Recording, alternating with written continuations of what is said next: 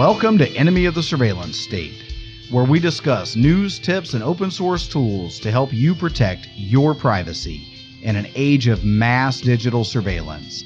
I am your host, C. Mitchell Shaw, and joining me live in person in the studio today is my good friend Adam Craig, who is a Linux Foundation certified en- engineer. Uh, so he works with Linux stuff. This is what Adam does.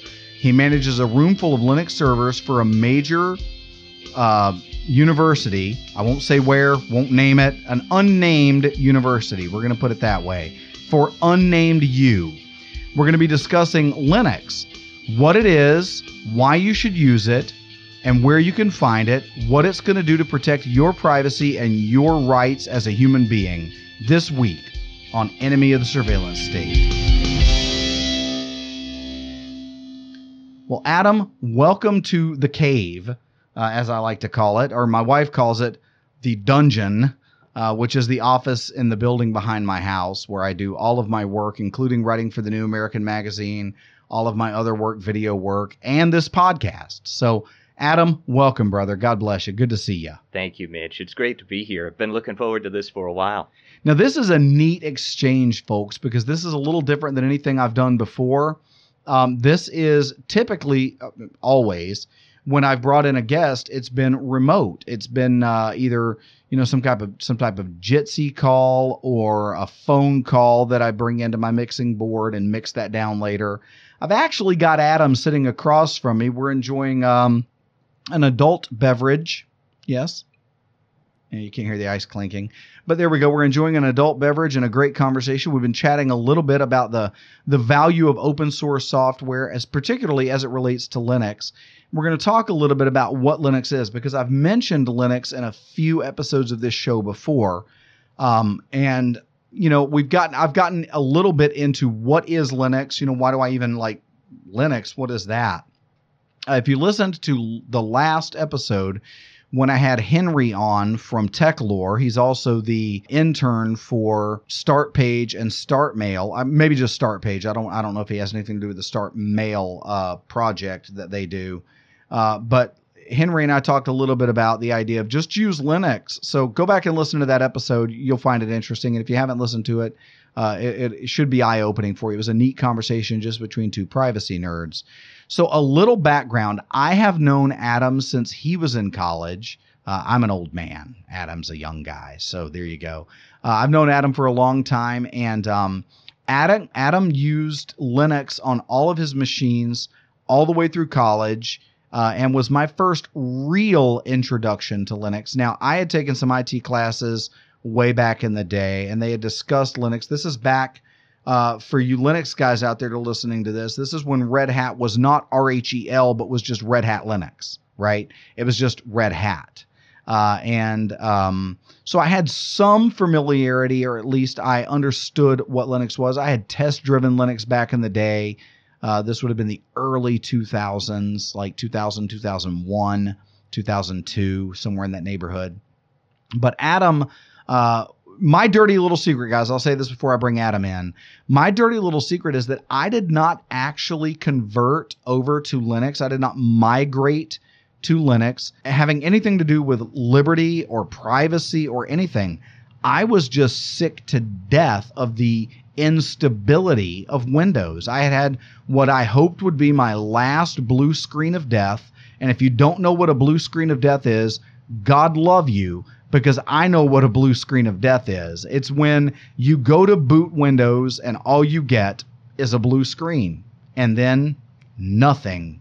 And then later, a lot more nothing. And you realize, oh, it's time to restore my backup, reinstall Windows, go find all the drivers for my keyboard, my sound card, my Wi Fi card, my graphics card, all of that stuff. Yeah you bought a computer that came running Windows, you ought to just be able to reinstall Windows, push a button, and power right back up and be where you left off. But alas, it is not so.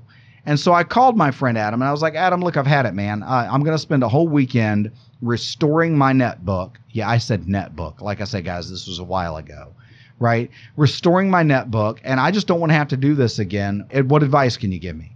And Adam said, Mitch, have you thought about just switching to Linux? And so I poked around for a long, long time looking at Linux.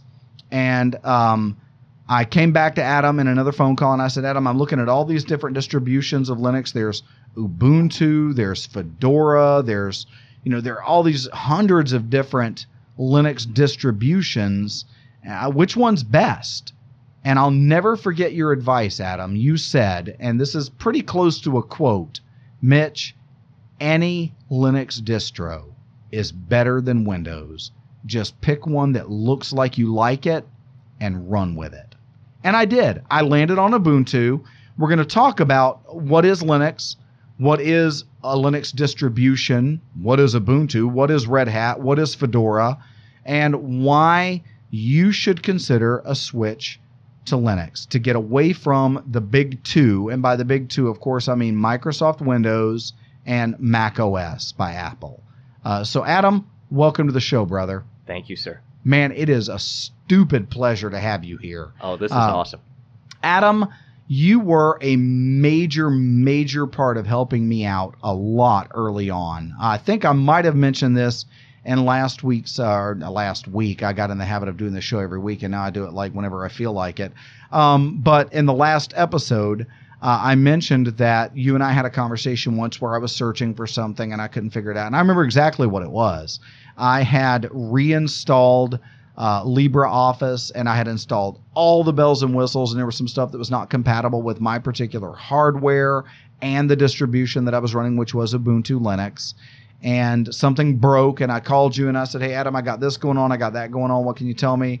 And this was like our I don't know, our 14th or 15th or 32nd or 85th call where I'd asked you Linux questions. We've had a few over the years. And your very gentle answer was, "Well, Mitch, a quick internet search returned these results." And I thought, I heard what you said there, Adam.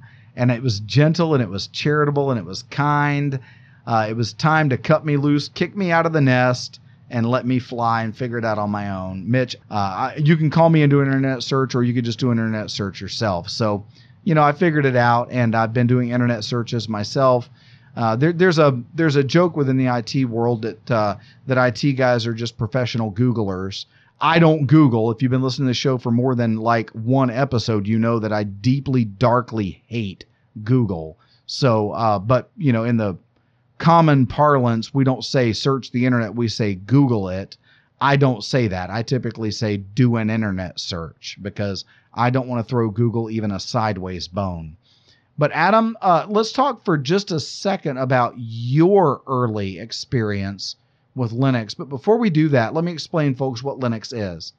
Linux is an operating system like Windows or like Mac OS in that it calls up applications and gives you access to data.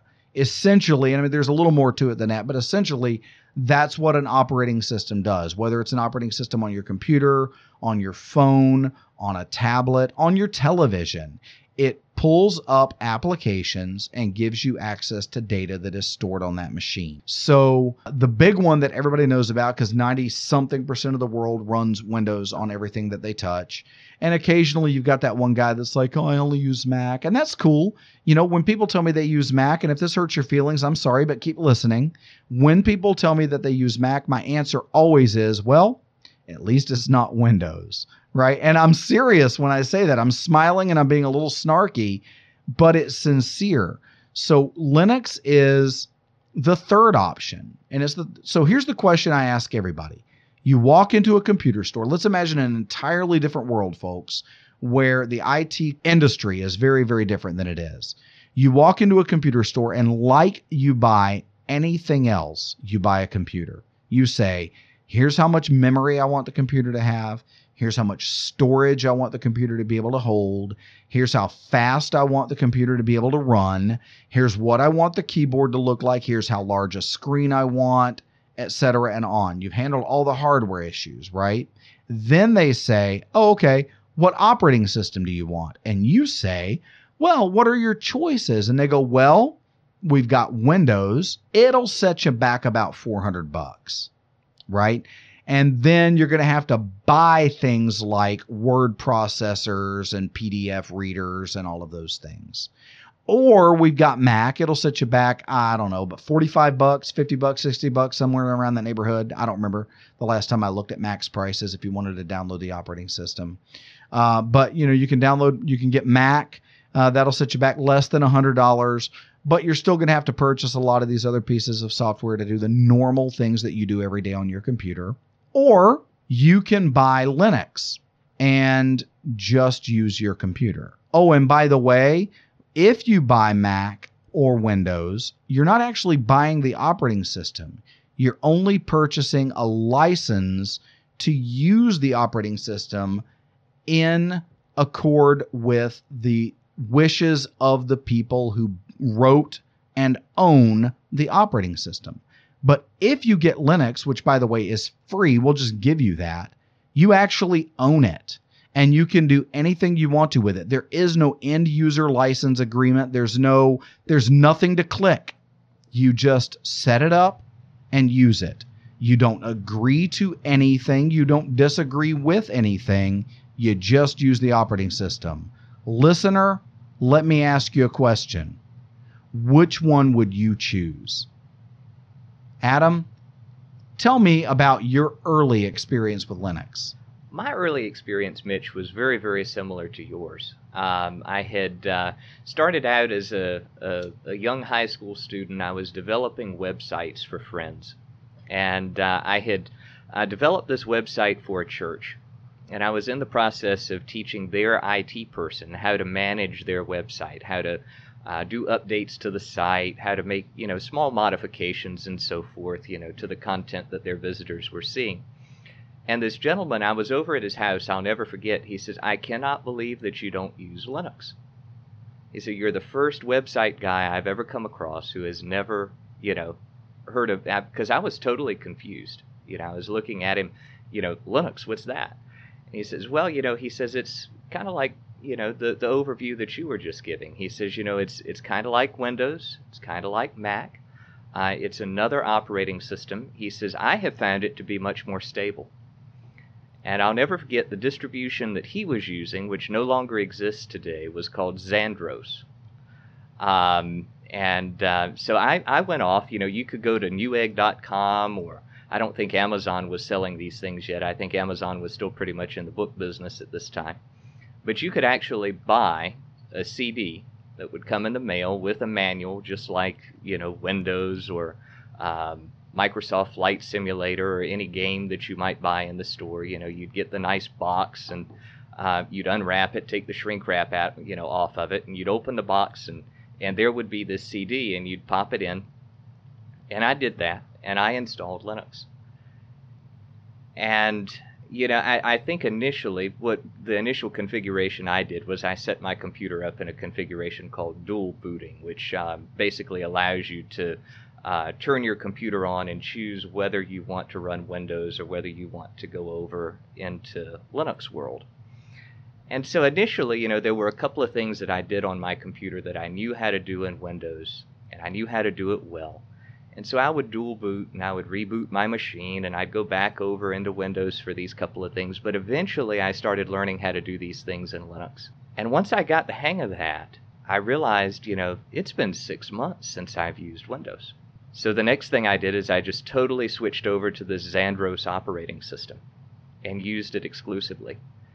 And yes, there have been times when uh, I have been forced, for various reasons, to use the other two operating systems that we'll try to, to mention as, as seldomly as possible. Those who shall not be named. yes, yes. Um, but for the most part, I've been a Linux user ever since. Um, and I guess that switch happened for me probably around 2002. Um, okay, so I was 10 years behind you, nearly. Because I remember the first, uh, our conversation was in oh 11 or 12 2011 or 2012 and the first uh, my first install was ubuntu 1104 now just to give you guys an idea just so you know what i'm talking about 1104 means that it came out in april 2011 because that's the way ubuntu numbers their releases. Uh, 1104 would have been um, April of 2011. 1110 would be October 2011, and then they do them about every six months. I think in all the years that Ubuntu's been doing this, they've only missed one release date. Uh, so they've got one date that's a little weird. It's like a, an 09 or 06 or something like that. Um, but yeah, my, my my journey was much the same, Adam. I um, I but I was quicker than you. Now I was slower to adopt Linux than you, but I was quicker to make the final jump than you. Uh, it took you, you say, about six months. For me, it was two whole weeks. So I installed Ubuntu. I poked around a bunch. Fedora is great. Uh, I'm going to plug Ubuntu because that's the one that I've, I, you know, you tend to stay in in the room where you entered the building and I entered the building through Ubuntu. I, I my first Linux distro was Ubuntu because I just liked the graphical user interface. I liked the package manager, and I'll talk about package managers. Adam and I will talk about that in a little bit, and what is a package manager and why does it matter. Uh, but I just liked the way Ubuntu did things, and I liked the look and feel of Ubuntu. And for you hardcore Linux guys that might be listening to this, uh, it might be a little weird to you that I liked the graphical user interface for Ubuntu 11.04, which was Unity. And I didn't know that there was all this controversy at the time about Unity because they had moved away from the GNOME desktop, which I'm not mispronouncing. And there's a reason that the G is pronounced. I won't get into it. I'll let you do your own internet search on why GNOME is pronounced GNOME and why GNU is pronounced GNU. Uh, it has to do with with nerd humor and recursive acronyms. And I'll leave it up to you to search that out and find it for yourselves because we could spend a whole episode on that and it would bore you to tears unless you're a real nerd uh, like Adam and I. I think Adam, Adam, I chuck. Do you chuckle at things like GNU, just the very name GNU? Oh, absolutely. Like, and I, I refuse it, to pronounce it correctly. Yeah, well, I don't. Uh, I figure the guy that named it gets gets to pronounce it, even if he is kind of a whack job. And uh, if you're listening to this, uh, Stallman, you're a whack job. But that's okay because I love the code you write. And that's what we're going to talk about the glory of open source, which all of this sort of ties into the idea of open source software, which we'll get into in a moment. But first, uh, I want to wrap this up uh, my, my little story about my uh, integration and uh, transition over into the Linux community in the Linux Linuxville, I think you called it, uh, Linux town. I love it uh, because I installed Ubuntu Linux and um, I did dual boot as well, which again, just just for the listeners, means uh, you power up your computer and instead of coming up to Windows, it immediately comes up to a menu that says, uh, "Hey, you got these two different uh, operating systems. Which one did you want to run today?" And you choose, like I want to run Linux or I want to run uh, Windows and you click that and it loads up and you're off and running and it completely ignores the other operating systems. They don't even see each other. They are separate partitions on your hard drive. So what you've done is you've taken your hard drive and you have told your computer to recognize that as two separate and distinct hard drives with a partition in between them, like a brick wall. One partition cannot even see the other partition. So Windows cannot see Linux. Linux cannot see Windows. Well, okay. Actually, Linux can see Windows if you tell it to, uh, but it sees it as uh, an extra storage drive. It doesn't see the operating system, but you can actually access your data on there, which is super cool because the Windows side, smooth cannot see the Linux side. It's just a thing of beauty. I love it. And after about two weeks of that, I realized it has been a week and six days since I have even accessed the Windows partition. Why am I giving Bill Gates, well, his company, 50% of the of the real estate of my hard drive? And I simply copied all of my data over to my external hard drive. If you're not backing up your stuff, by the way, guys, uh, always be backing up. Like always, always, always back up your stuff because things break and you're going to lose your stuff. You're going to lose those pictures of your kids. You're going to lose the the wedding videos. Scott, my brother-in-law, um, you're going to lose that stuff if you're not doing a good backup. So do a backup. Back up your stuff.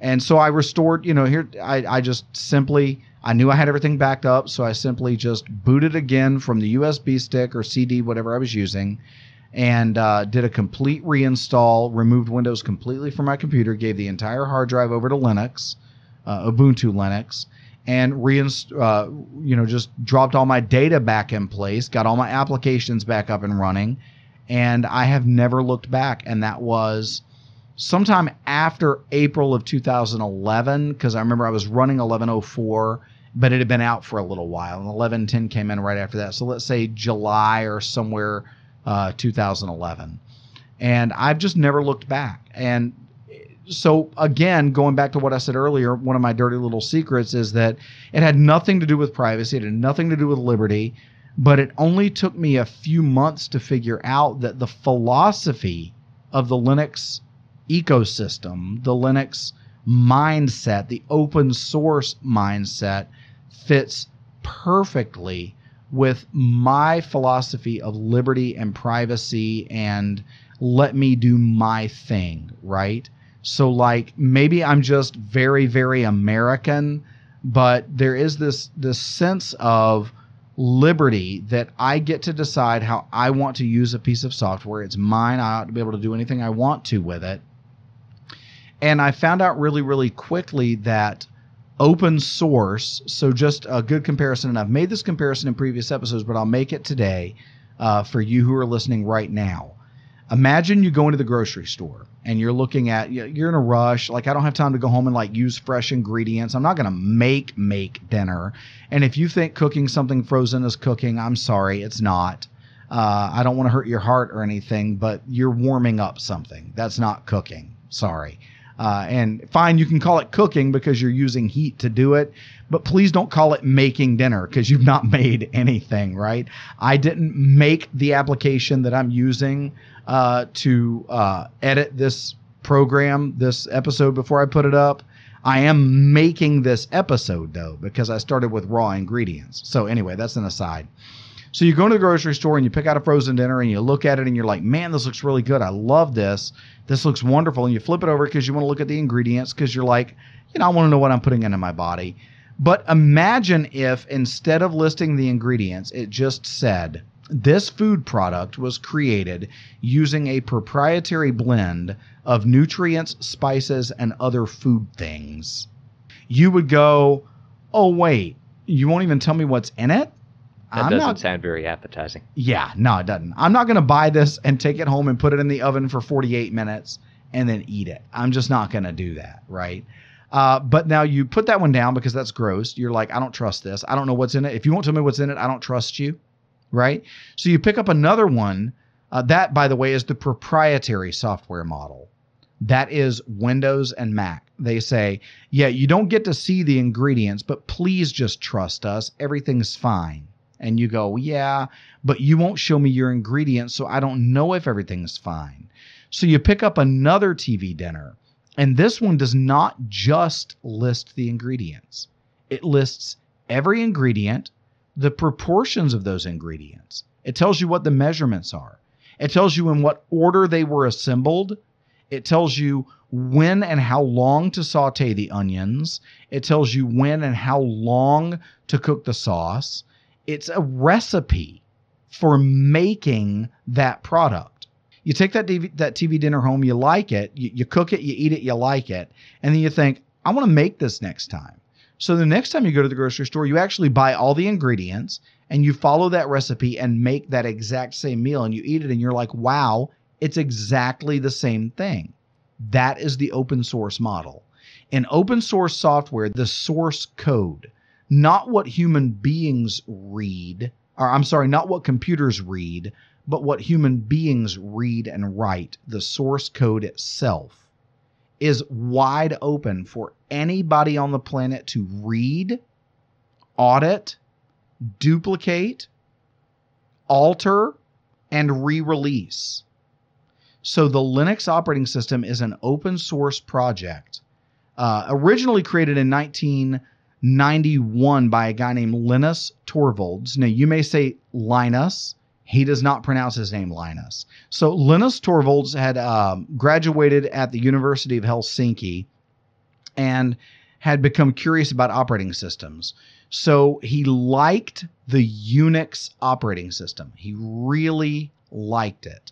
Now, there are derivatives of the Unix operating system like Minix and things like that. But the frustration that Linux ha- or Linus had uh, was that he was looking at these, he was looking at the cost involved uh, in this proprietary model, which, by the way, I, I need to go back in time a little bit. Let me go back in time. Adam, take a trip. Let's get in the Wayback Machine and go way, way back. So it's the late 1960s, early 1970s, and you buy a computer because you're rich. Because if you bought a computer then, guess what, folks? You were nasty, stinking, filthy rich, right? But you buy a computer, and it, of course, it has to have an operating system or no one's going to buy it. Nobody cared about the operating system. The operating system was literally just a way to sell you the hardware. The software was just so that the hardware would work. Stop and ask yourself this question Do you care about software at all? Or do you just care about using your hardware? You bought a laptop and you need to send an email. You bought a laptop and you want to watch a video. You bought a laptop and you need to create and show a presentation of some type. Do you care about the software? No. You care about the hardware. That's why you spend a lot of money to buy a computer that's got the RAM that you want, the hard drive size that you want, all that stuff, right? You you, am I, you get me, Adam? That's exactly Okay. right, and that's that's kind of still the philosophy too. That uh, those who are listening in who are running Mac OS um, on a system that they purchased from Apple, that's a very very similar situation to what you have there, where you go off to Apple.com, you know, you find the latest MacBook Pro or um, MacBook Air or you know whatever piece of, of new cool hardware that you saw at the big Apple you know event that they hold in the fall of each year. You say I've got to have this machine, and you buy that machine, and it comes with Apple already installed on it. You have paid for the Mac OS operating system as part of making that that particular purchase. Can we call that the Apple tax?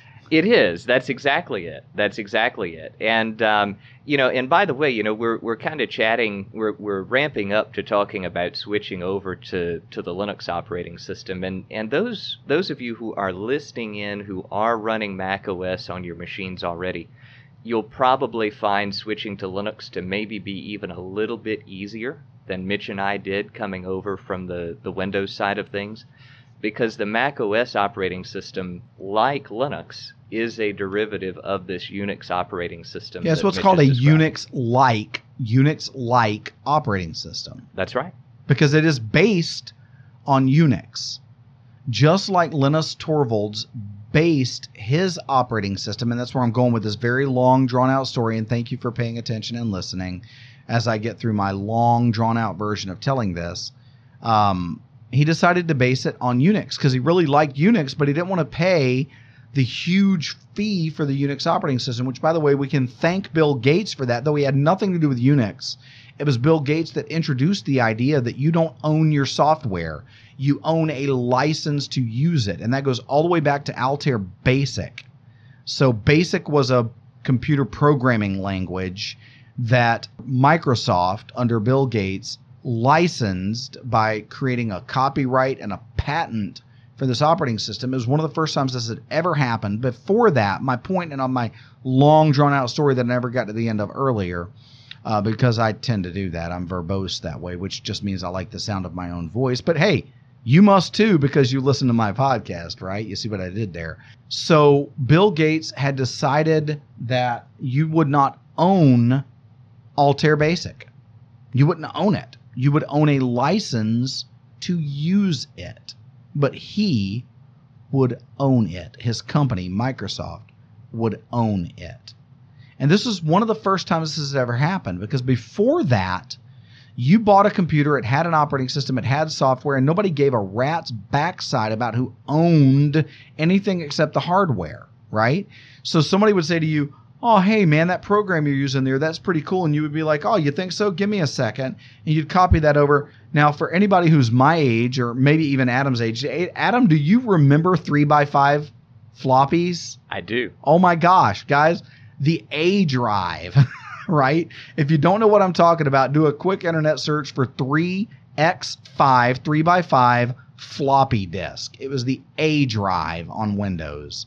And it was this what did it hold, Adam? Like a couple of megabytes 1.4 1.4 megabytes of information.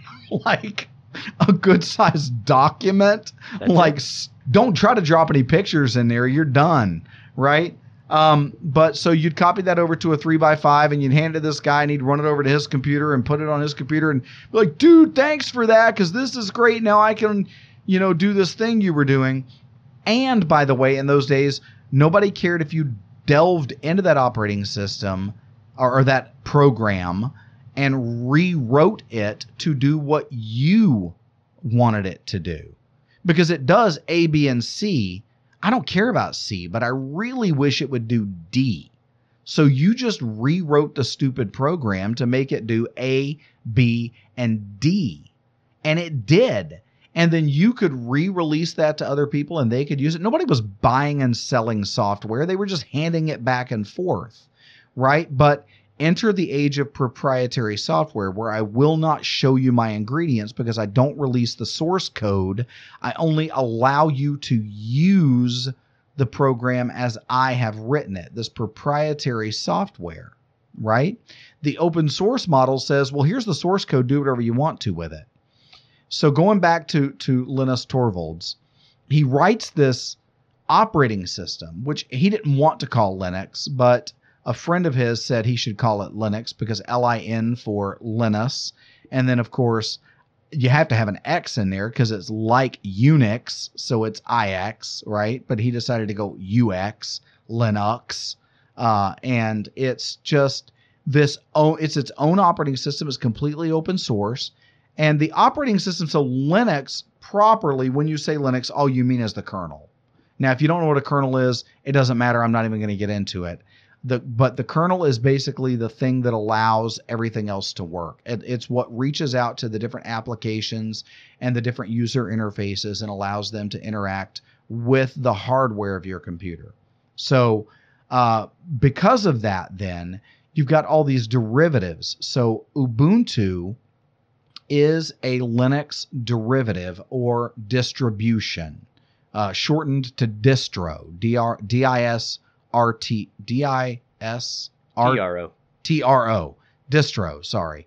Uh, so a Linux distro. And you've got Linux uh, that has all these different distros. So you've got Ubuntu, you've got Red Hat, you've got Fedora, you've got, uh, what was the one you started with? Oh gosh, uh, Xandros. And then, like for you real nerds out there, there's Arch. If you want to compile your own stuff, go right ahead. Hey, Arch is great. I I get it, but you know, it's like I'm lazy, Adam. I want the easiest path from A to Z. And for me, that has been one of the established distros. Right now, the most popular distro over the last umpteen years has been Linux. Uh, why? Because it's super stupid user friendly.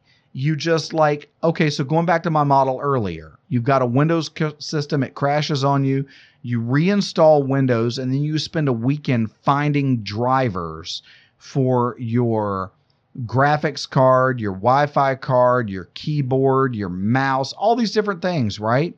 Or you just install Linux. And all of that stuff, all of those drivers are baked into the kernel. I have one time since 2011, Adam, one time had to go find a driver for anything. And it's when we bought the computer that my wife uses still today, a few years ago. It was brand new. It was newer. The Wi Fi card in it was newer than the Linux kernel that was out at that time. So there just wasn't a driver in the Linux kernel for that. I had to go find it. But you guys know what it's like to install a driver, right? You find the driver, you run it, you get an install screen, and you click OK, OK, OK, next, next, next, approve, approve, approve, agree, agree, agree. Firstborn child, sure, you can have my firstborn child, just let this darn thing run, right? In Linux, I literally found the driver, the Linux driver for her Wi Fi card. I dropped it into the folder of drivers. I rebooted her computer and it went, Oh, you mean that driver? And her computer just worked. It was really that simple because of the open source model and the way that things are done. Now, moving on, Adam, real quickly. Okay. Why does this matter to people who care about privacy and security? That's a good question. So, I mean, the, the biggest selling point from a privacy and security standpoint with open source software is that development model where the source code is open, uh, where anyone who has an interest can down and and most users of Linux don't have the interest, maybe don't have the know-how um, to interpret what that code means, but the fact that the code is public, the fact that that code can be downloaded and reviewed by individuals who do have that know-how. No corporation, no individual has a monopoly on the knowledge of what makes your computer operate. Um, so any individual can download that code, can review it, can audit it to ensure that that code does exactly what it says that it does. And this is the key, and nothing more. Now, hold on. I want to park you right there because, Adam, you have put your finger on the very pulse of what resonates with the spirit of liberty and, and individual freedom. God given individual. If you want to say human right, I, I won't disagree with you. It is a human right, but I believe that comes from God. I don't believe that originates because we are human persons. I believe that originates because we are human persons made in the image of God. You can disagree with me, and I don't care.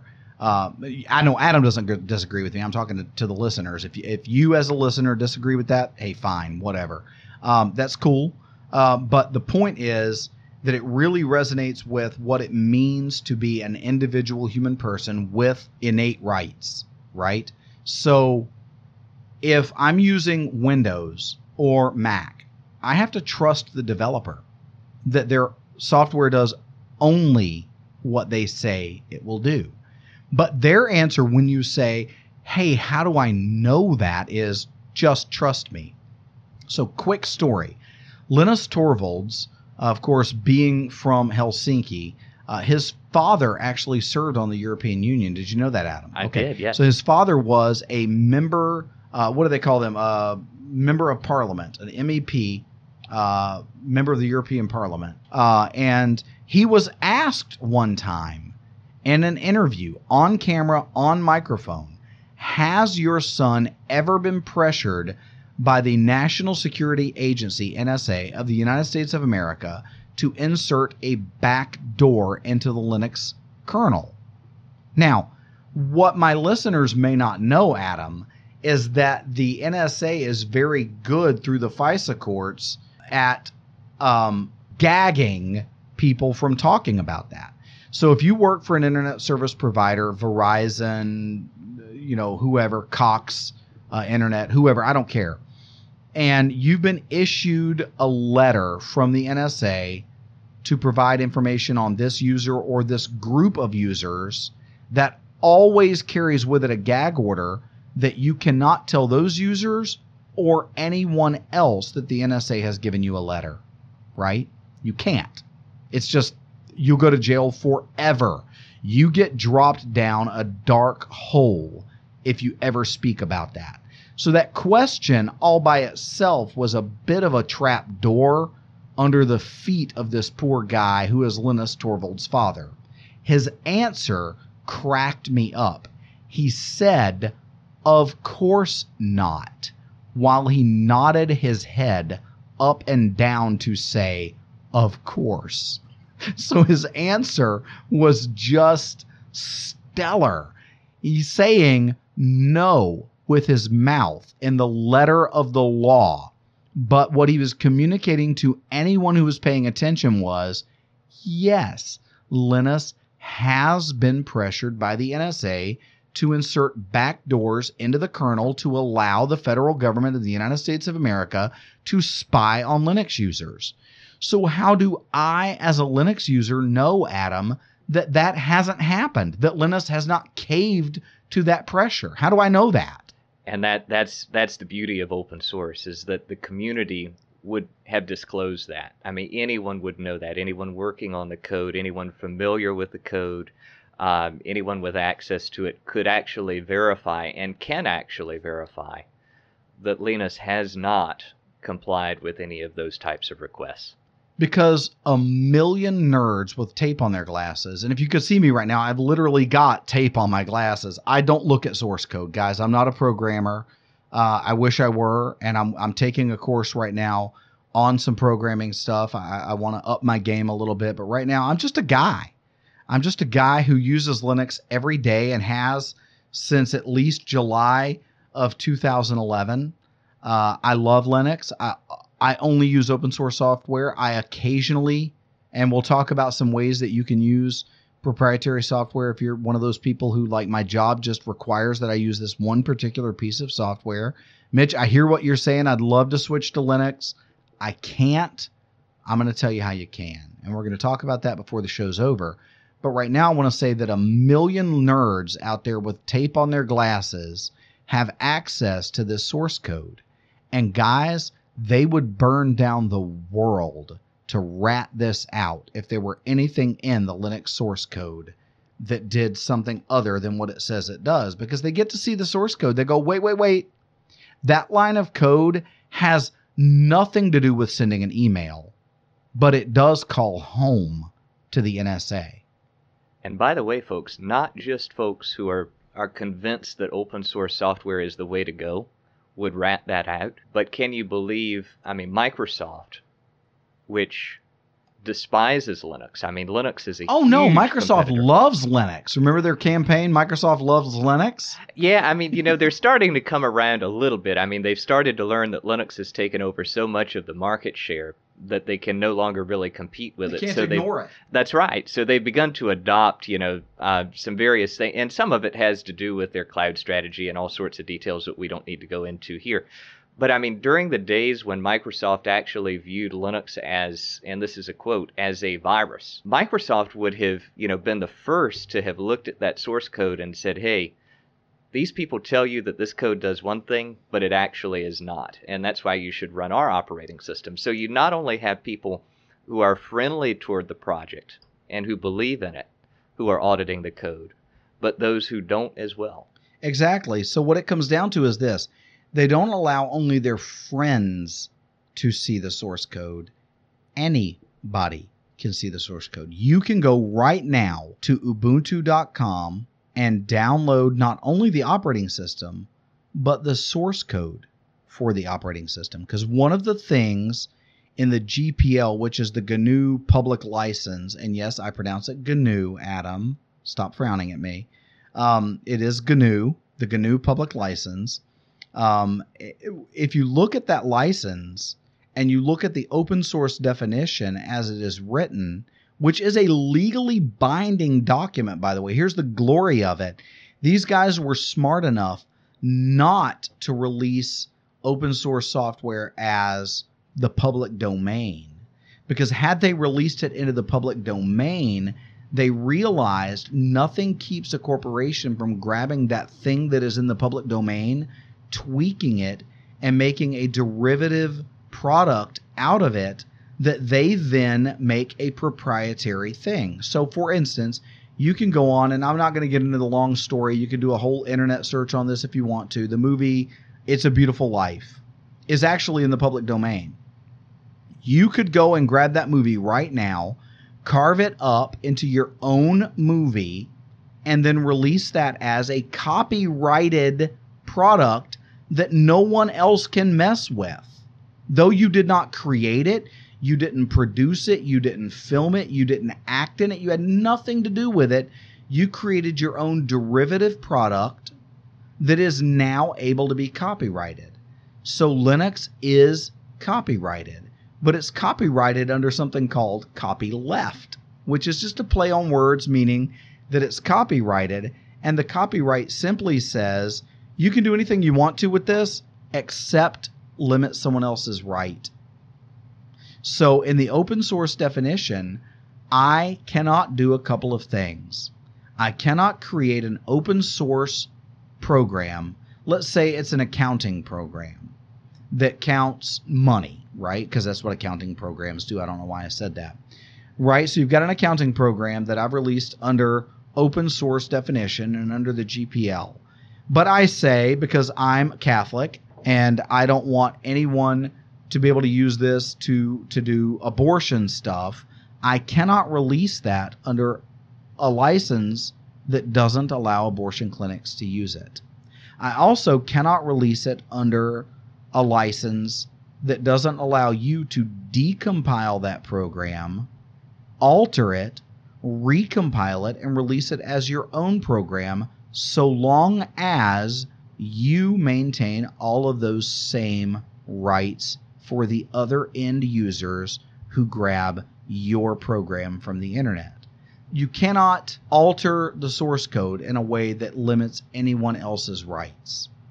That's right. That's exactly right. And and you know there are various different types of open source license agreements. You know, Mitch has referred to the GNU public license.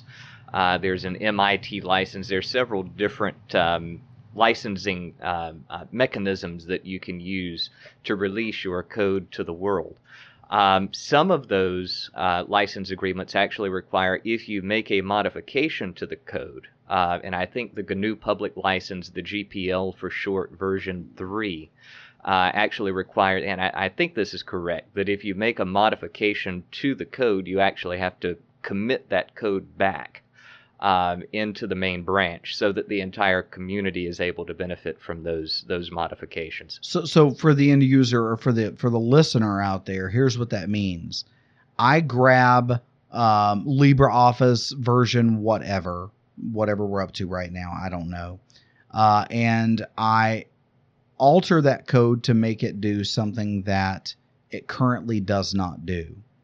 I have to allow that alteration to be made back into LibreOffice so that the entire open source community can benefit from my change. Because the philosophy of open source, and Linus put this best way back in the day, this was in the late 90s, I think. Linus Torvalds said, with a million eyeballs, all bugs are shallow.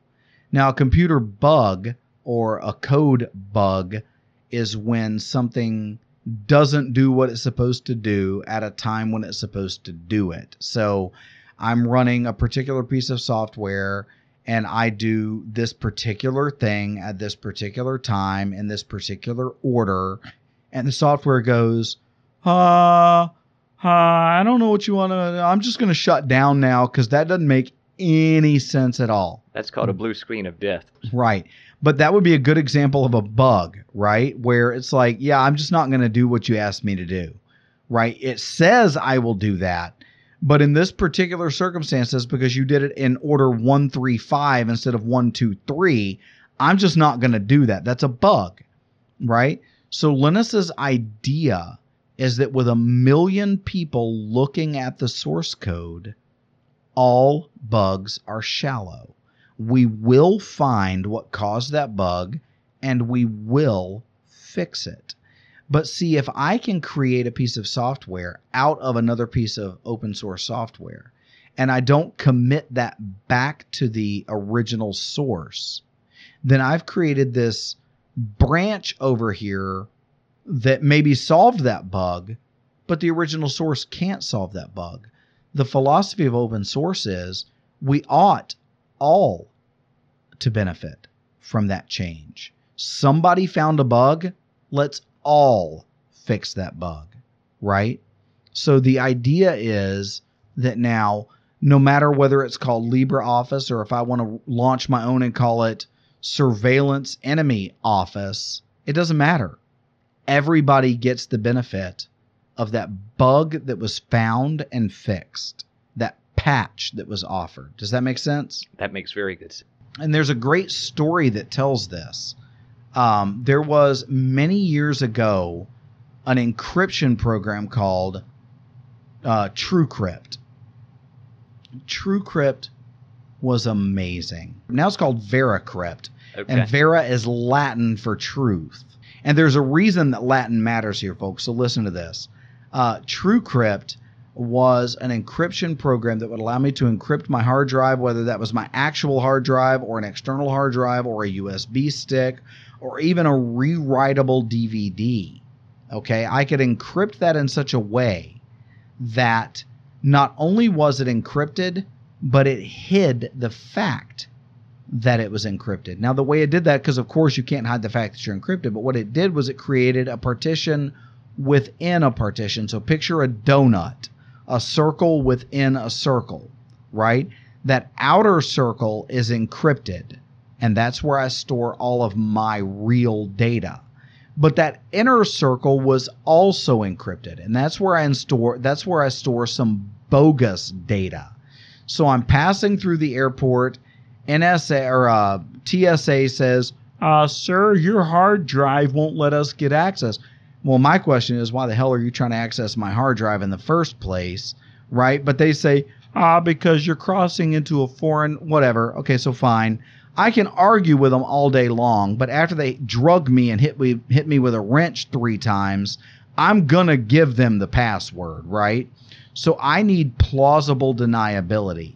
So TrueCrypt existed so that after they pressure me and threaten to drug me and hit me with a heart with a wrench, before they drug me and actually hit me with a wrench, I can say, okay, the password is password one two three four five. They go password one two three four five, and they get into the inner partition, which then shows the outer partition as unused space.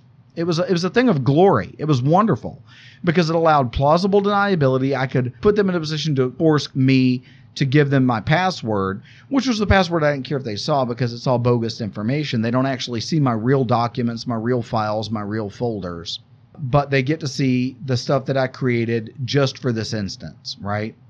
Well, TrueCrypt ran for years and years, update after update after update. When it was time for an update, do you remember this, Adam? No, I don't. Oh, then when it was time for an update, here's what they did.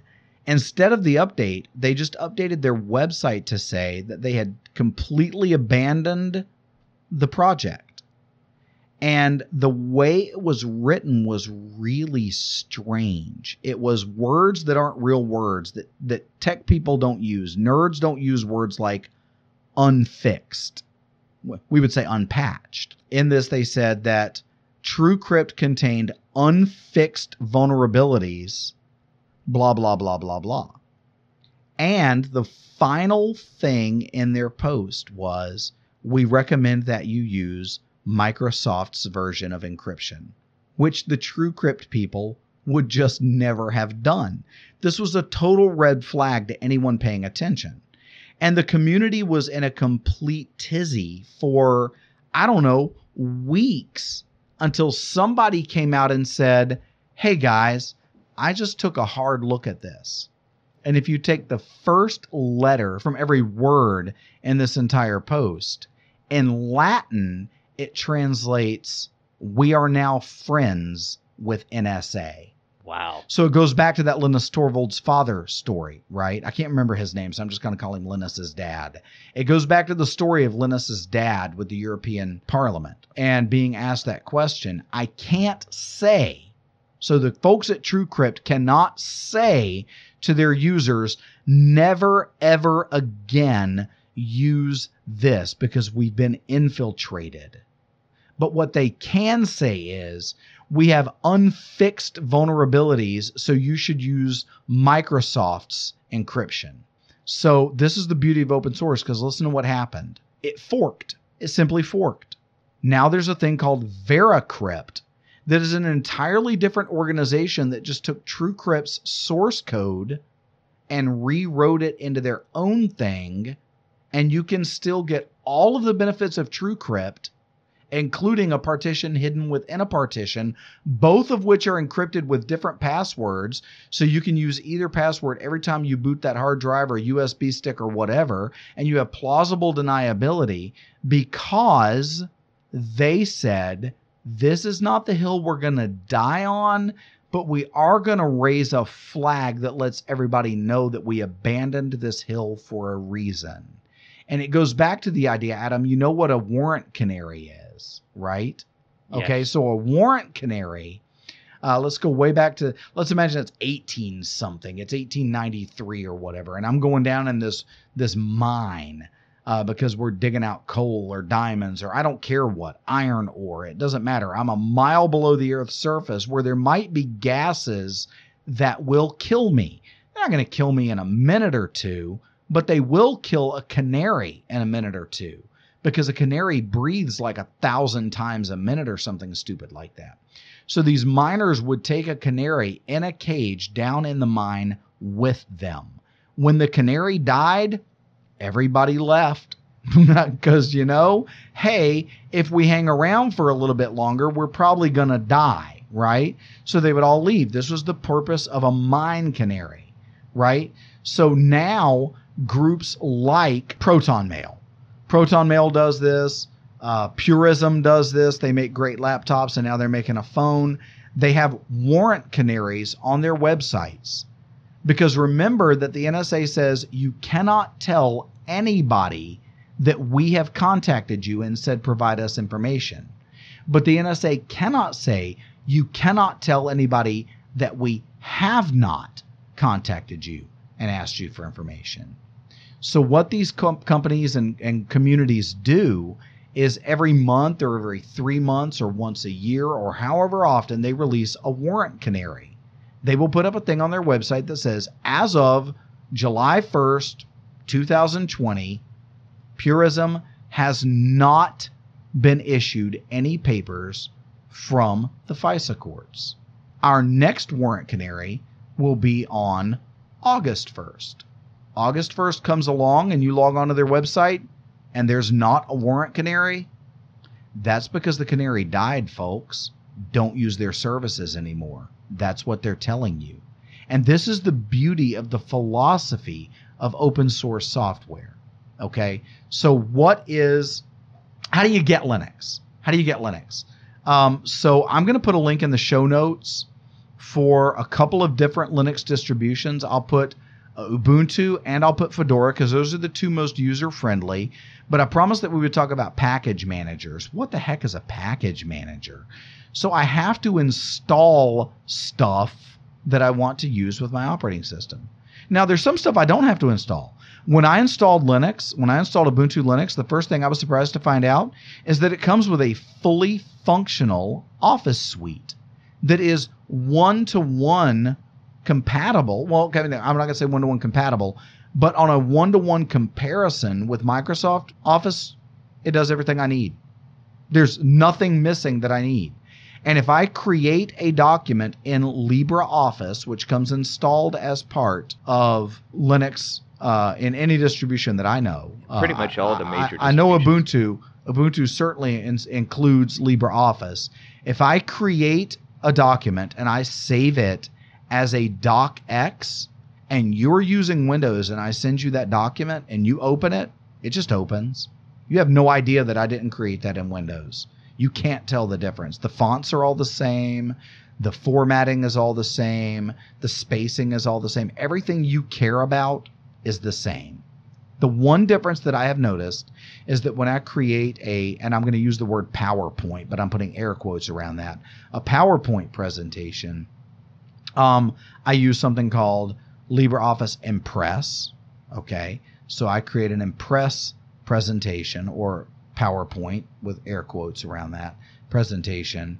Um, some of the transitions are a little different, but unless you're in the eighth grade and trying to impress people with like swirly transitions, I promise you'll probably never notice the difference. If you're in the professional world and building a professional multimedia presentation, no one who sees that presentation is ever going to notice that you didn't like do that pixelated sort of uh, fade in kind of space age Odyssey 2000 transition. No one's going to notice and no one's going to care. I give per I give public presentations all the time. I do a lot of public speaking, and I just gave one a few weeks ago for a group uh, here in the area that uh, it was about about this topic, about privacy and about how to protect your privacy. And I built that using LibreOffice Impress. And I promise you that no one who saw that presentation knew the difference. And if I sent that presentation to someone when using Microsoft and they opened it using Microsoft Office or PowerPoint, they wouldn't notice the difference. There's zero difference. Uh, so there are other things though that you need to install. You might need to install this particular program or this particular application that you need to use for this particular project. How do you install that? Well, that's a package manager. Uh, that's what does that. And you don't notice it because you've always just used Windows and you go to the Windows store or whatever it's called, or you go out to the, the office supply store and you buy a piece of software, or you go to some website and you download a piece of software and it comes in a .exe file and you click it and it just installs. Okay. But exe is the way Windows does package management, right? In the Linux world, that gets kind of broken down. There is some fragmentation. So, a good comparison, maybe, Adam, would be if you're an iPhone user, you've never noticed fragmentation because iPhone is iPhone. Uh, everybody using iPhone is using what everybody else using iPhone is using. In the Android world, which by the way is based on the Linux kernel, in the Android world, there is fragmentation. I might be running a different version of Android on my phone than you're running on your phone. And the app that I'm running on my phone for Signal, for my encrypted texts, might have some features that you don't have in the version of Signal that you're running on your version of Android because that's just not available for your version of Android. And this is called fragmentation. And I hate it, but it's a reality that I've come to live with uh, because privacy matters and liberty matters. And if I have to sacrifice something, I will live with fragmentation. So, because of fragmentation, uh, you've got different package managers in different Linux distributions that handle different types of the way uh, packages are installed. So, a particular program or application. Uh, so, in uh, Fedora or Red Hat, I would use Yum, Y U M would be the package manager. And the commands for installing things might be this or that or the other thing. And right. so, kind of what Mitch is referring to here, to kind of take a little bit of a step back, is we're, we're using this term package, and that's a synonym for, for basically program, right? Yeah, and so that's a good way of putting it. Yes, I mean if you're thinking about a package manager in Linux, you're you're kind of thinking of of a marriage between, if we're talking Microsoft here, the the Windows Store and the programs and features dialog that you get when you want to remove something. So the package manager in Ubuntu or OpenSUSE or Fedora or whatever Linux dis- distribution that you're using, your package manager both allows you to install new things and it also allows you to remove things that you no longer want. Um, and there's some safeguards there. If you're using Linux on your desktop, there's some safeguards there to prevent you from deleting things that you really don't want to delete. Um, so I have a, a, fun story on this. Back uh, when I first started getting involved in technology, I was a kid and I had a, a, a, relative. If you're listening, Uncle Bill, I'm talking about the uh, the DOS computer that you gifted me in 1997. DOS. Yeah, oh it was running gosh. DOS. And uh, and I had this issue. I had this program that I really wanted to install on DOS. This is a sidebar conversation, folks, but I, I, we do a lot of those on this show. We do Go a right couple ahead. of those, yeah. So so I wanted to install this this particular program. I didn't have enough hard drive space. And so I start combing through the hard drive. I mean, this is a computer that had like 256 megabytes worth of storage. What year was this, Adam? This was 1997. and this was an old computer. Hold on, I got to park right there for a second because there are some users who can't imagine how much hard drive space? 256 megabytes. I'm just going to let that go right there. So there are some users who can't even imagine that yeah, that that's half the storage space of a CD-ROM, roughly. Um, so anyway, I wanted to install this new cool piece of software on this DOS computer, and I didn't have enough hard drive space. I start combing through looking for things I could delete. And I saw this folder sitting on the hard I forget exactly what DOS named its operating system folder, but it, it had DOS in the name, and I noticed it used all this hard drive space. And I said, you know, gosh, if I could just delete this folder, I'd have enough room. So I ran rmdir or deldir, whatever the command was, um, to get rid of this folder and totally deleted the operating system off of my hard drive. And of course, at this point, I could theoretically have enough hard drive space to install what I wanted to. Except your operating system won't load. But then, of course, my computer would not start. So you know, these package managing tools are handy because they do allow you to remove things from your hard drive, but they don't allow you to make quite as drastic of mistakes uh, as the one that um, that I just described. Now, if we're talking about these different distributions that you can use, so we were talking a little bit about the open source software development methodology, where you have all these different communities that develop the source code that does, and the rule in open source development is you develop something to do one thing, to do that one thing well, and to only do one thing. So the Linux kernel is one example. That's kind of the brains of your operating system. Then you might have LibreOffice to edit your um, edit your your um, your word processing documents. You might have uh, LibreOffice Calc for your uh, spreadsheet program. Um, there are different programs if you use uh, Notepad in, in Windows or you use Microsoft Paint.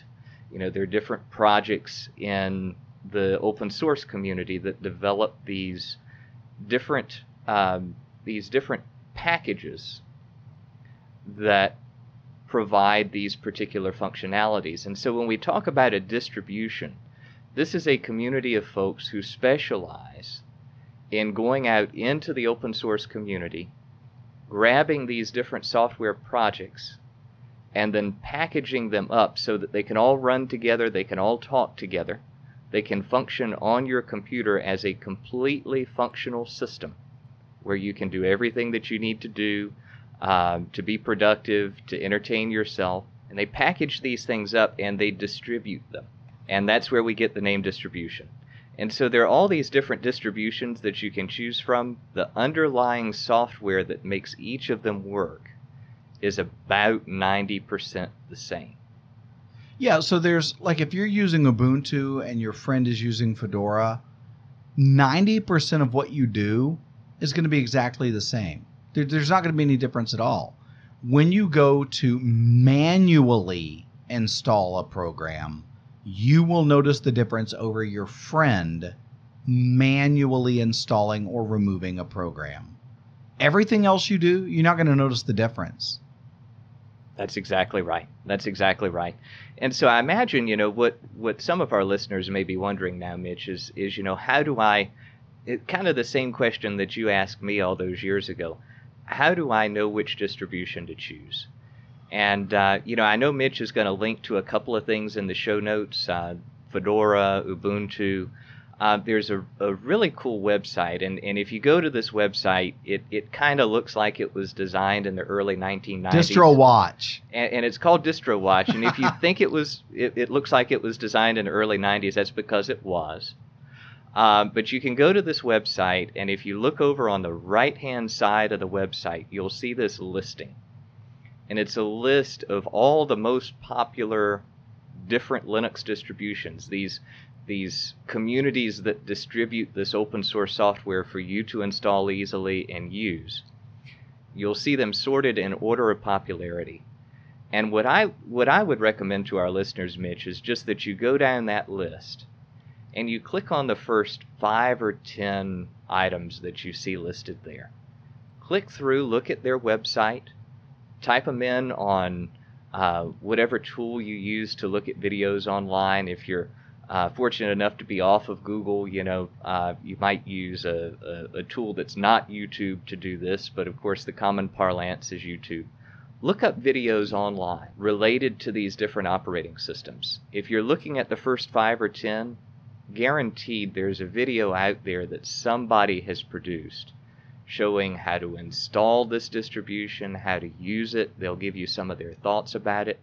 Don't pay too much attention to what they say about their thoughts. Pay attention to how it looks as they click through. Because all that matters to you as the user who needs to use his computer is the look and feel. That's exactly how does this look to me? How does this feel to me? Do I like this or do I not like this? Exactly. Because, like you said, Adam, any Linux distro is better than Windows. That's exactly. So right. just find something you like and go. And generally, folks, if you're using Mac OS and you're looking through on DistroWatch at, the, at your different options, you'll notice that DistroWatch will tell you they'll they'll use this term called a desktop environment. And what a desktop environment refers to is what you see on the screen as you're interacting with the system with your keyboard and with your mouse. Things like how do you launch a program? Um, how does the window look on your screen? How do you minimize a window? All these kinds of things are managed by something called a desktop environment. Uh, and the two most popular varieties of desktop environments, there are dozens of them out there. But the two most popular, uh, there's one called GNOME, and then there's another called. You said GNOME. I, I, I figured, you know, I'd better use the proper terminology. But yes, others may say gnome because it, it, it is spelled like a garden gnome. But uh, the, the first is called GNOME, and then the second one is called KDE. If you're coming from Mac OS, you most likely will be most comfortable adopting the GNOME desktop environment. There's a lot of similarities between macOS and GNOME as far as how you interact with the system. If you're coming from Windows, there's a very, very good probability that you may prefer KDE instead. Um, I'm not going to recommend anyone in particular. It just it comes down to what you like, how you like using your computer, what works well for you, what's the most intuitive for you. Um, each of these environments you can customize uh, to a, a, a, much greater extent than you can Windows or Mac OS. Uh, and that's one of the, the great things I've found about Linux over time, Mitch, is that, you know, the more that I've used it, the more that I've found, you know, I have been able to customize my computer to operate with me the way that I operate, the way that I like to do things as opposed to me having to adopt to it or me having to adapt to it. So my computer now is not running my life. My computer becomes an accessory to my life. Exactly. So my listeners know that I, I I'm, my day job is that I'm a freelance writer and that I do most of my writing for the New American Magazine.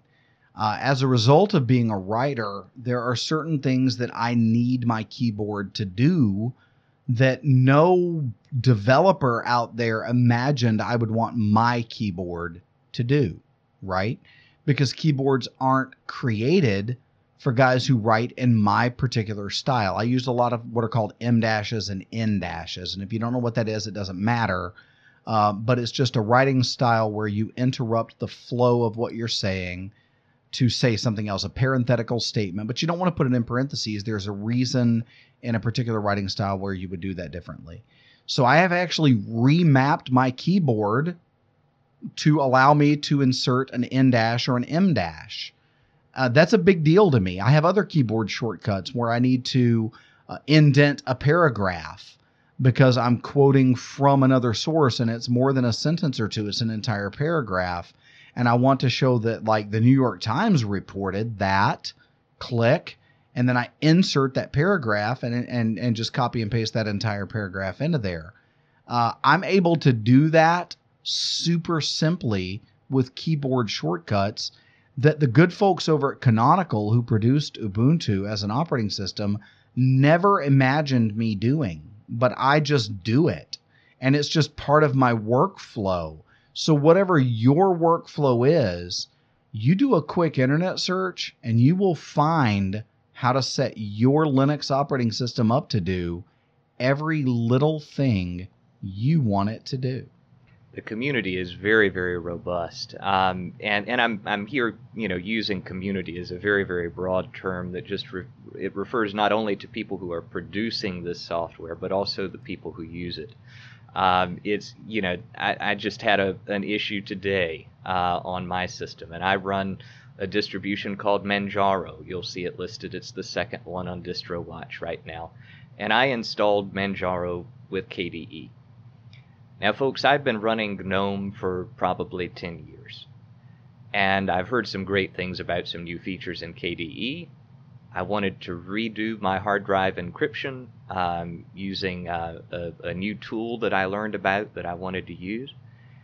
And so I said, this is a great opportunity to try out Manjaro and KDE. The thing is, is because I'm not familiar with KDE, I needed to look up how to create uh, a, a taskbar shortcut that functioned in a particular unique way that works well for me.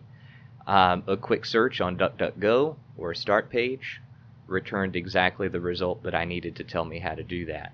Um, I've found um, I have been a, a, Windows Server engineer in the past. Uh, before I abandoned that, that prospect and decided, you know, I'm using Linux on my computer, I want to run Linux servers as well.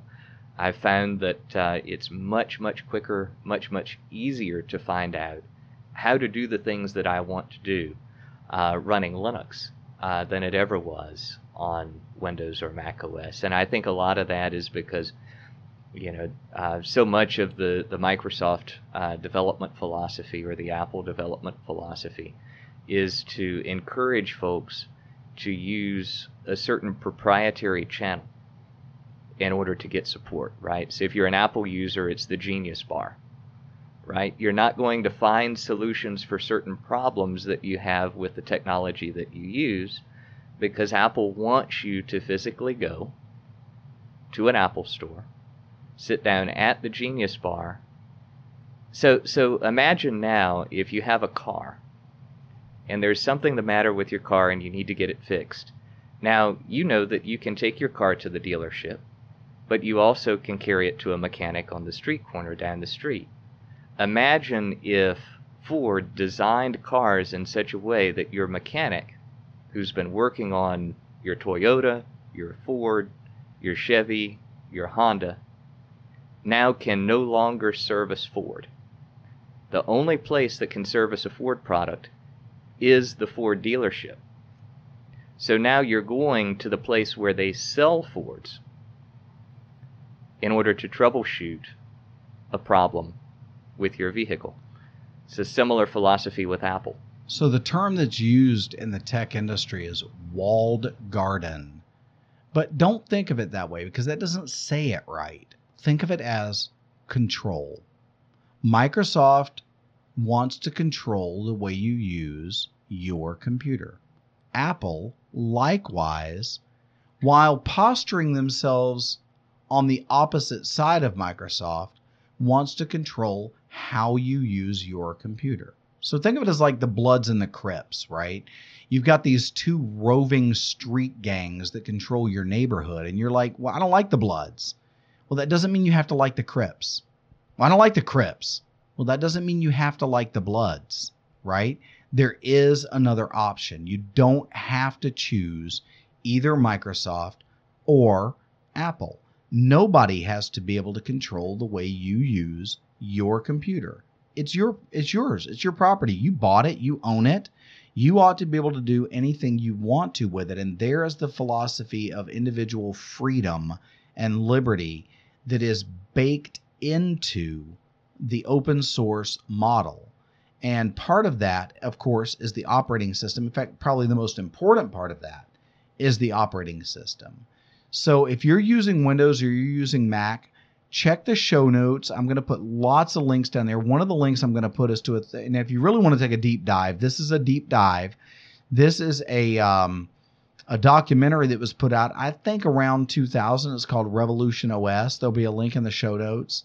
Uh, if you're a, a guy who just enjoys watching documentaries on operating systems, I will tell you that I've probably seen Revolution OS a hundred times. I'm a nerd like that. I just, it's one of those things where for years when I was traveling for my job, uh, if I was alone in my hotel room at night and it was getting to be bedtime and I just wasn't really to wind down yet and go to sleep, I would just put Revolution OS on my laptop and watch it until I fell asleep because I'm just nerdy like that. Now maybe you're not, but you know it's uh how long is Revolution OS? Let me look at it real quickly here and I can tell you. Uh, Revolution OS is I don't know how long, hour, hour and a half, two hours, somewhere in that neighborhood. I can't pull it up right this second. I apologize. Um, but Revolution OS is, like I say, it's dated. It was made in the early 2000s, about 2000, 2001 but it's sort of a deep dive into the philosophy of the operating system and why open source software ought to be at least an option for you. Now, I don't want to put anybody in a box. If you're locked into a system, you absolutely have to use Windows. You've still got some options, folks. You can, as Adam and I did early on, you can do a dual boot. Okay, well, I've got this one particular piece of software that my job requires me to run that will only run in Windows. There's not an alternative that I can run in an open source format. Fine, then dual boot. Or do something called a virtual machine. Now, I'm not going to drill down into virtual machines. Uh, Henry and I mentioned this in the last episode. Basically, a virtual machine manager is something that allows you to run an operating system inside an operating system as if it were its own program. So I can fire up my virtual machine manager right now. I can run a version of Mac OS or a different Linux distro or Windows uh, don't ask me a lot of nosy questions about whether I have uh, a license for that because I won't answer you. I don't ask you direct questions. Um, but I can run that so that I can grab that one program that I absolutely require that will only run in Windows or Mac. And then I'm able to use that. And in a virtual machine that will, the way I have it set up, that will actually interact with my main operating system, what's called the host operating system. You have a host and a guest. So my host operating system would be Ubuntu Linux, and then my guest operating system might be Windows 10, right? But I'm able to run Photoshop, for instance, uh, as its own program running within Windows that's running within Linux. And then my Linux side can actually see that. So when I'm done doing whatever I'm going to do with that photograph or that graphic image, I can drop that over onto the Linux side and still have access to it. So there are ways to do this. Um, I'll put some links in the show notes for how to kind of drill down into that. But what I wanted to leave you with today was that there is an operating system that respects your privacy. There, there are operating systems out there that respect your liberty as an individual. And they are not named Microsoft Windows or Mac OS. Uh, good as either of them may be, whatever merits either of them may have, they belong to their owners, and you are not that owner. That's you right. don't you don't have the right to choose what you will or won't do with that particular program or application if it's running inside one of those operating systems. However, I have in my many years now of using Linux, and Adam, you've been using it 10 years longer than I have. I'll ask you this question. Have you ever run across something that you needed to do? Now, I don't mean that somebody else required you to use this particular piece of software because they had it all set up the way they wanted it. I mean, you had a particular project that you needed to accomplish that required you to run a particular program that you could not find an open source alternative to because I've not. I have not either. Yeah, I've not.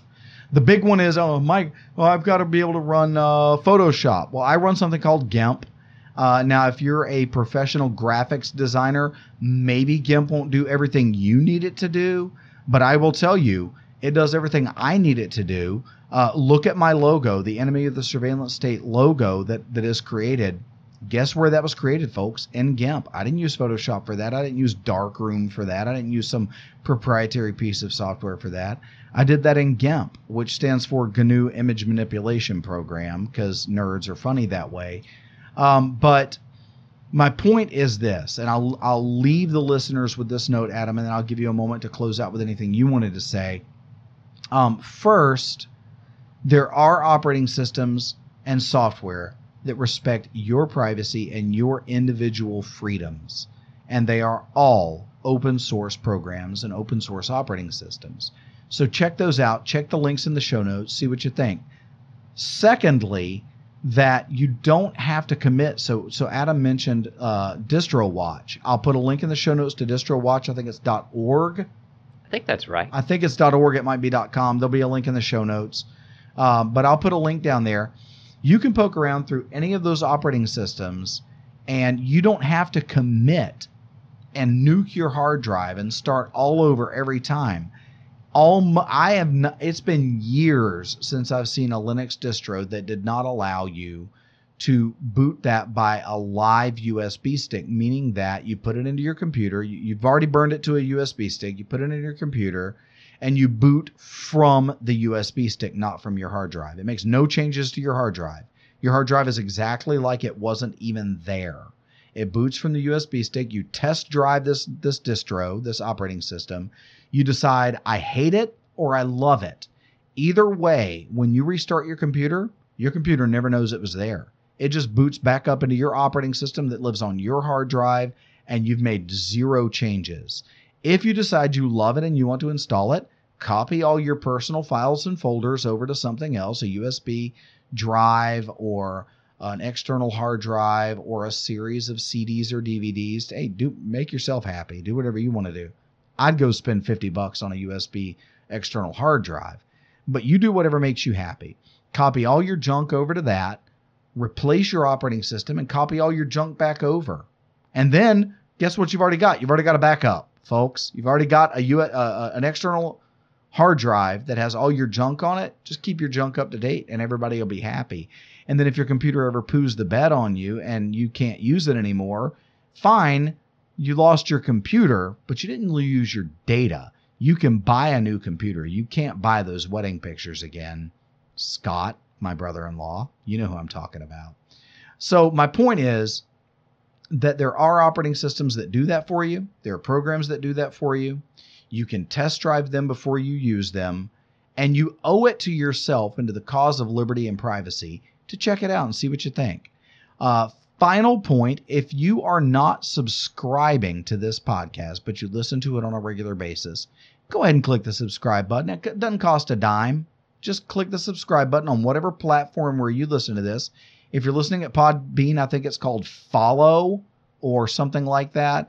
Uh, most of the other platforms call it uh, subscribe, but that way you'll get a notification every time Enemy of the Surveillance State issues a new episode. Every time I publish a new episode, you'll get a, a, little notification. They'll say, "Hey, happy day! You get to listen to Mitch again."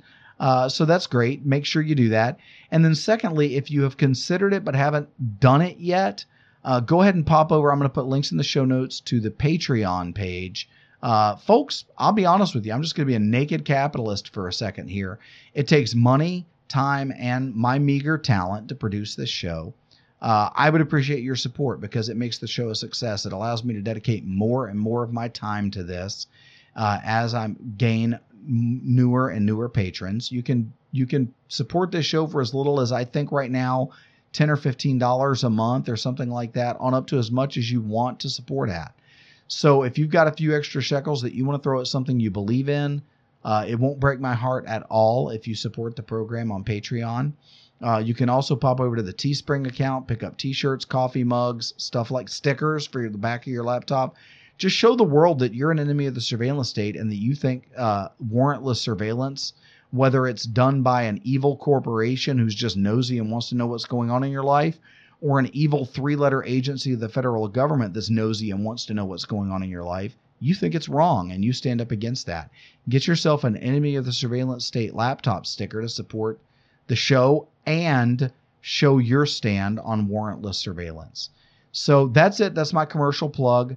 Uh, feel free to uh, check all of that out and give a serious consideration to replacing your operating system with something that supports your privacy. And one other kind of point on that too, Mitch, is uh, just in closing on my side, is if, if you're convinced that Linux is something you're interested in, say you download um, a couple of these uh, operating systems and, and create a USB stick and you boot into it and you experiment with it a little bit.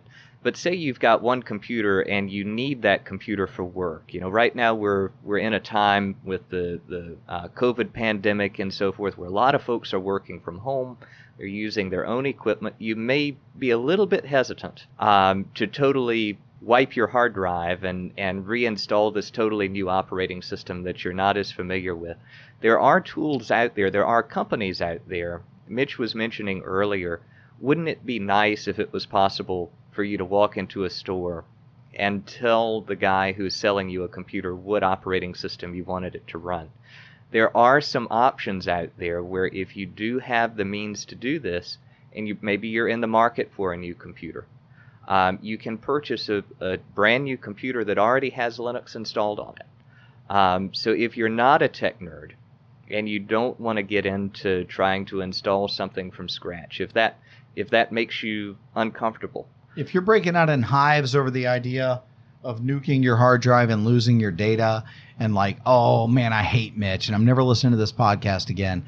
Adam, that makes you make a great point there, man.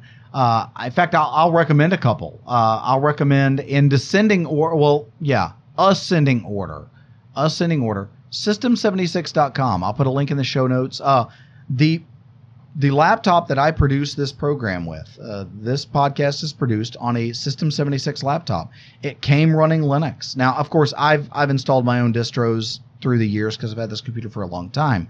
Uh, but I have friends that I've steered over to System 76. Their customer service is second to none, folks. System 76 is amazing. Lifetime customer support. You buy a laptop from them and you call them 10 years from today and say, hey, um, I just did this thing and the thing didn't happen. The guy will stay on the phone with you for as long as it takes and he will charge you zero dollars to do that because you own one of their computers and they promised you lifetime technical support and they mean it. They're really great. Uh, I might be throwing them under the bus a little bit, but I want to tell my System 76 story. My laptop is, uh, I've had it for many, many years. And it is uh, it's huge, right? Because I bought it huge, and I knew it was huge when I bought it but I had one hardware problem with it. The door on the bottom of the computer that allows me to access the hard drive, um, I had swapped out hard drives so often over the years that I broke the little tab where the screw goes in, Adam. We've all had this problem. If you ever mess with your computer, you know what I'm talking about. And I was actually on the phone with them one day, or not the phone, but I was chatting with them one day about uh, the possibility of upgrading my uh, graphic card on this computer uh, because there is an update available, and I decided not to do it. But while I was chatting with him, uh, the the tech just asked me, "Man, how long have you had your computer?" And I told him, and he was like, "How's it holding up?" And I was like, "Man, I love it." Well, except for, you know, I've got this piece of duct tape holding this door in place because I broke it. It was my own fault. He goes, "Oh man, nobody should have to live with that. What's your address?" And folks, I kid you not now, I'm not promising they're going to do this for you. I'm special. Maybe they really just like me. But they sent me that door pro bono, zero charge, gratis. Uh, I got it in the mail like six days later and literally just replaced it. And now my hard drive isn't being held in by a piece of duct tape. So their customer service is excellent. Now, having said that, they have made some great strides toward the privacy side of the thing uh, in that they now, uh, I'm not going to get into what BIOS is, but it's the part of your computer that tells it what operating system to load. When you push the power button, the first thing that happens is BIOS. Uh, they actually write their own BIOS. So Intel, who created my processor, would not have control over my processor at all because the BIOS would not be written by Intel. It would have been written by System 76. So they made a lot of a lot of ground in that area. They're not, if so that would be stage one. Want to buy a killer computer, laptop, desktop, server, mini, whatever. System76.com. They are not, they don't sponsor this show. I don't have an affiliate program with them at all. Uh, I have given some thought. If you listen to last episode, I've given some thought to affiliate programs, and I may talk about that in the future. Uh, but for right now, I will just put a link in the show notes. Go there, get yourself a laptop. It'll come running Linux. Customer service second to none. They build amazing boxes if privacy is an even bigger deal to you, my next laptop will come from Purism. They're a little bit pricier, but they do everything that Purism or everything that System 76 does, and then a whole bunch more, like hardware kill switches for the Wi-Fi card and the camera and the microphone and things like that, so that you know you are super duper like double aught seven James Bond secure in your junk. Um, I'll put a link in the show notes for that. And there's some others out there that I may I may I may take a look around and put links in the show notes. I mean, I think you can go to Amazon right now for crying out loud and buy the new uh, uh, HP. I think HP now actually makes computers that they will send you with Ubuntu running on them. Uh, they do that from time to time and then they back away from it and then they come back and then they back away. So I'll put links in the show notes. Check that out. Um, but yeah, so there are ways to do this. Protect your privacy and uh, I would say stage one and two for protecting your privacy would be to get away from Windows and get away from Mac, run Linux on your computer, encrypt your hard drive. By the way, part of any Linux distribution in the initial setup when you install it, one of the first questions it asks you is, "Hey, you want to encrypt this hard drive?" And you just go, "Yeah," and inst- and give it a, a key, a password, which does not need to be something like password one two three four five. You need to give this a little more thought than that. But give it a, a solid password. Jot that down somewhere so you don't lose it. Make sure you've got it memorized before you burn it. Uh, and then every time you boot that computer, the first thing it asks you is, "Hey, what's your password? Your encryption password."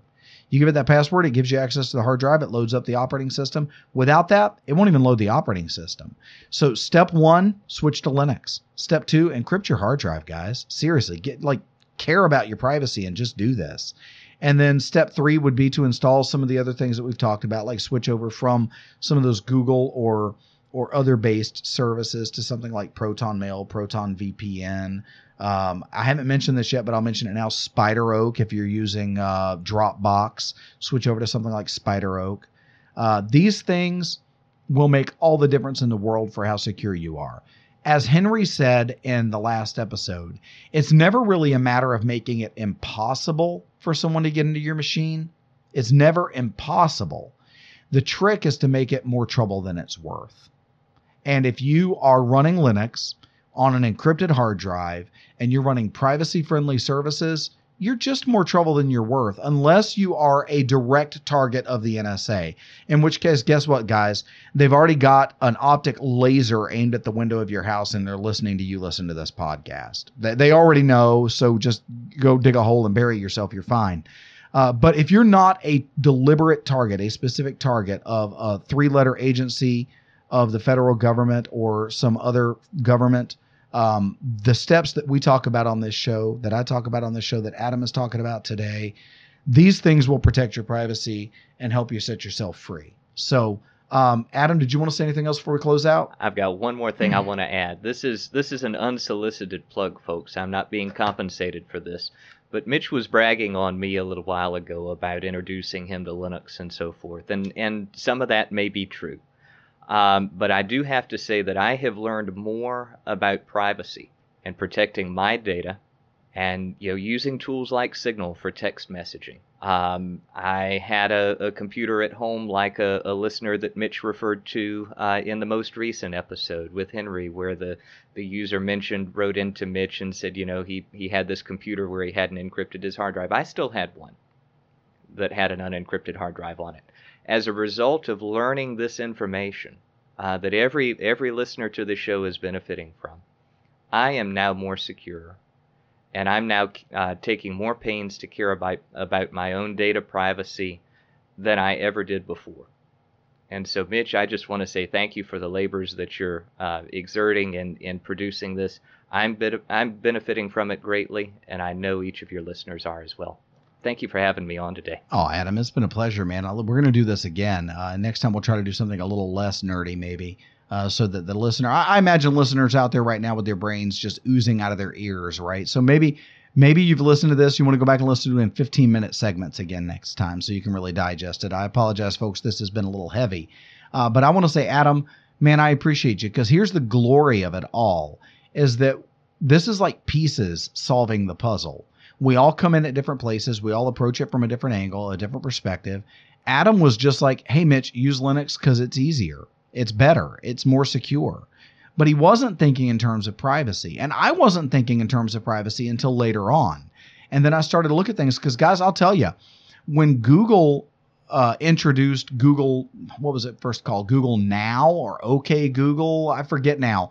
But man, when they first dropped that to Android, I rooted my phone so that I could install an early version of that. I could not wait for Google to hear everything I was doing. That was me just a few years ago, uh, maybe a dozen, uh, you know, 10 years ago. I just, it, it, I couldn't wait. It was just like, oh my gosh, this is the coolest thing. Okay, Google, uh, map me to my house, which means that Google knows where I live and knows where I am right now and knows the route that I'm taking home. And today that gives me cringes. But back then, maybe like a lot of you when you first started listening to the show, I was just like, huh, man, this is some like Jetsons stuff. If you remember the Jetsons, and if you don't, well, shame on you. You should just YouTube an episode of the Jetsons. You'll know what I'm talking about. But, and now I think, no, that's not the coolest thing. if that lived locally on my phone, coolest thing in the world, you know, a la Iron Man with his operating system that runs inside his machine and doesn't reach out to anybody else anywhere else. He controls it. Hey, great. But when somebody somewhere that I don't have any control over has control over that, I don't want any parts of it. So, having said all that, folks, look, I think we beat this to death. Uh, switch to Linux or at least give it some consideration. Poke around, check out, see what you think. Um, check out the Patreon page, check out the Teesprings page, check out the links in the show notes for a deeper dive into what this is all about. This has been Enemy of the Surveillance State, which is written, produced, hosted, etc., and all by me, your host, C. Mitchell Shaw. Uh, my guest today has been Adam Craig, who is a genuine Linux nerd who runs a room full of servers for a major university. I won't say where and I won't say the name of it. But uh, God bless you, folks. Stay safe, keep it secret, keep it private, and we'll see you next time on Enemy of the Surveillance State.